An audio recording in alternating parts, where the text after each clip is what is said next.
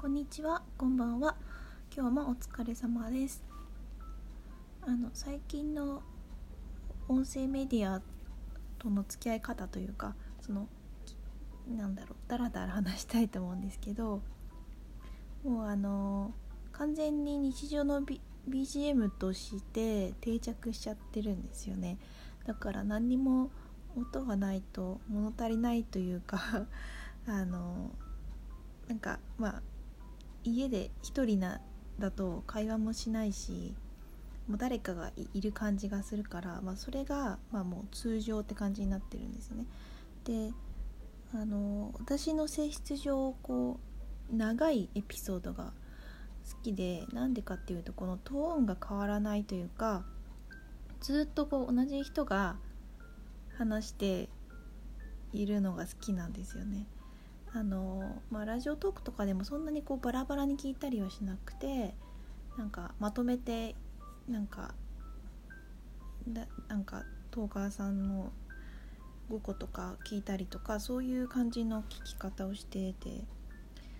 なんかこうなんだろう。なんか安心して聞けるというのが一番重要なポイントで自分にとっては。だから心乱されないとかなんかっていうのが大事で1年ぐらい前にも話したんですけどあの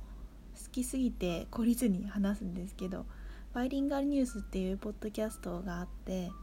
まあ、時間制限があのないからポッドキャストとか聞きがちなんですけどあのあ本当大好きすぎてまあ結構ずっと聞いて聞いてるんですよね。でこれ1回のエピソードが2時間弱とかでそれがもう7年ぐらいやってて400エピソード以上あるので結構膨大な量であの何週かしかもそれを何週かしてるんだよね。5週ぐらいはしてると思う軽く。だからもう完全にオタク バイリンガルニュースオタクっていう位置だと思うんですけどだからねあのでそれがすごい安心して聞けるの。なんかもうなんかいつでも何があってもどんなメンタルでもなんか聞けるし癒しだしあので、まあ、結構繰り返し聞いてるのでそれでも楽しいんですよ。いつ聞いても。ななんだろう。あのねバックナンバーもめちゃくちゃいっぱいあるしでいつもいつもこうずっとこう常に内容を咀嚼して聞いてるわけじゃなくてながらというか、まあ、単純作業とかあの掃除したりとか刺繍してる時は結構こう内容もしっかり入ってくるって感じなんだけどあのねなんか聞きながらなんか文字を読んでるとかあの BGM というか常にそこにあるので寝落ちしちゃったりとかで私お風呂の中でも結構聞くんですよ。だからそのシャワーの時とかはよく聞こえないから。でそういううっすら聞いてるような聞いてないような時となんかはっきり聞いてる時とあるのでこうあのそのままあのあの自動で次のエピソードに行くのでそのまま流してるのでそのそれを周回してるんですよね。だからそのまた過去に戻った時にこの話まだ聞いてなかったみたいなのがたまにあってその発見が結構楽しいっていうかあここ聞いてなかったとこだみたいなのがあったりしてでこんな5週聞いてもまだあるんですよ。だからでかつその英語と日本語をミックスで喋ってるからその英語でなんかよくわからないところとかあるんですけどそれも繰り返し聞いてるともう会話でよく使われるようなフレーズは分かってくるしなんか以前分かんなかったとこのやり取りがあ実はこういう流れでこういう会話してたんだなっていうのが分かってきたりするっていう変化これがねすごい好きなんですよ。だから何度聞いても良いしだんだん分かることが増えていくしそもそもこうトピックが、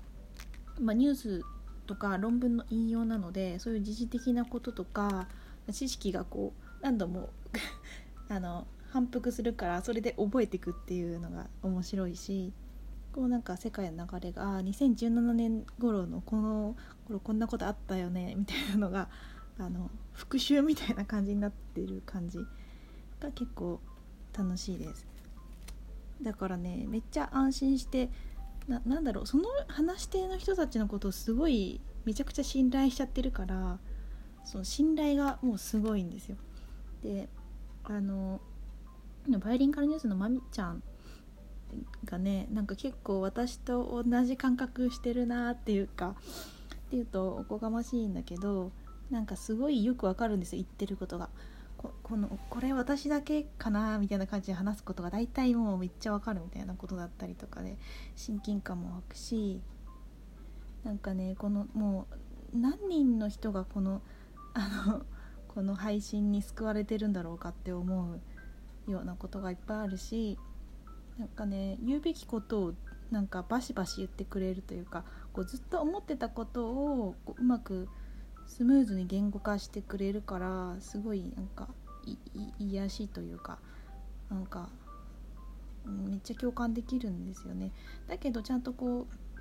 うなんだろう問題の切り分けがなんだろうスマートというか合理的というか何かの出来事があってそれについてのなんかそれに関しての整理の仕方とか問題のあの切り分けがすごいバランスが良くてなんかそういう考え方いいなとかかっこいいなとか思うんですよね。だからあのでそのお互いのことを違った意見だとしても相手を尊重してる姿勢が常にあるしもうなんかほんといろいろ学びがめっちゃ多いしなんかでも安心 なんかでトピックも面白いしなんか結構テクノロジーとか未来の話も結構したりするのでそういう答えのないことを真剣に話し合うっていうのが素敵だなって思うんですよ。なんかこう白黒出せないことって多いじゃないですか結論がてか結論出しちゃいけないというかあの答えはないみたいなこととか哲学的な話とかをしてるのがね結構好きでもうなんかそういう話してるトークってあんまりないからでなんかその妄想じゃなくてそのどうなっていくのかみたいな世界がどうなっていくのかみたいな話もただの妄想じゃなくてある程度この新しい分かってきてる事実をもとに絡めながらそれを語るからすごいワクワクするんですよね。未来っていうかもはやもう半分現実になってきてるかもねみたいな感じの話とかもうすごい楽しいしもう本当にその2人の人間性っていうのが変わらないから安心して 時が経っても変わらないしすごいそこへの信頼がすごくてだからこう多分内容がないと思うけどそのす仮に変わったとしても多分聞き続けると思うしやっぱりねこの発言の自由を守るためにスポンサーをつけてなくて自腹で運営してるっていうところとかもうすごいなんかあの応援したいなと思うしもうあのいつまでもね自由でいてほしいって本当に心から思いますね。こう好き勝手につ や 話していてくれるだけで私が幸せというかもうなんか日常の一部だからなくなってしまうともうなんかすごい息苦しくなっちゃうっていうか生活が。なんか良さをねうまく伝えられなくて悔しいんですけどだからそのねバイリンガルニュースも何周もしてさすがにもう最新のやつも何回とか聞くんですけどなんか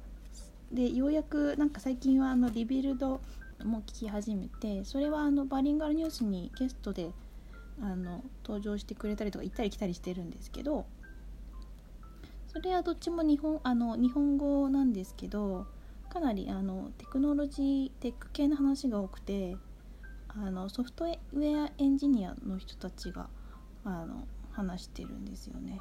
ででもそれもねすごい落ち着く 落ち着いて聞けるっていうかすごい信頼がすごいっていうか安心して聞けるからずっと聞いててこれもなんかエピソード23時間とかです1回、ね、それも好きだし何このあのなんかシリコンバレー界隈のなんか天才たちの話っていうかだからあの日本語だけどちょっと何言ってるかよく分かんないみたいなところはあるんだけどなんかそこがいいというかなんか別にその技術的な話もするけど映画とかゲームの話もするしガジェットの話とか、まあ、普通にあの日米のなんか文化のこういう誤解があるよねとかなんかその新しいことの情報がやっぱ早いからその世界のなんかリードしてる人たちが何を考えて何に興味があるのかっていうのがちょっとだけこう見えるっていうかどうやって世界が動いていくのかのこう断片を覗いてるような感じが楽しいみたいなのがありますよね。からエンジニアってなんか割合的に男性が多いけどなんか最近は女性のエンジニアのゲストと人とかが結構増えてきたので結構嬉しいなっていうのでそういう話題の幅がまた広がったりしててそういうのもすごい好きだしなんかねめっちゃ面白いんですよ。知らないことを知るっていうのは面白いしね。あとなんかこの生産性をどこまで追求するかみたいなあの働き方の話とかだからそのコンピューターサイエンスとかの話はそのバイリンガルニュースとかぶってるところもあるんだけどなんかそのどっちも聞くことでよりなんか理解が深まって楽しいんですよね。だからなんかもう信頼なんかその絶対ずれたことを言わないだろうっていう安心感があってなんかそういうフラットな姿勢がいいなって思います。なんか世界観が似てるっていうか。だから本当なんか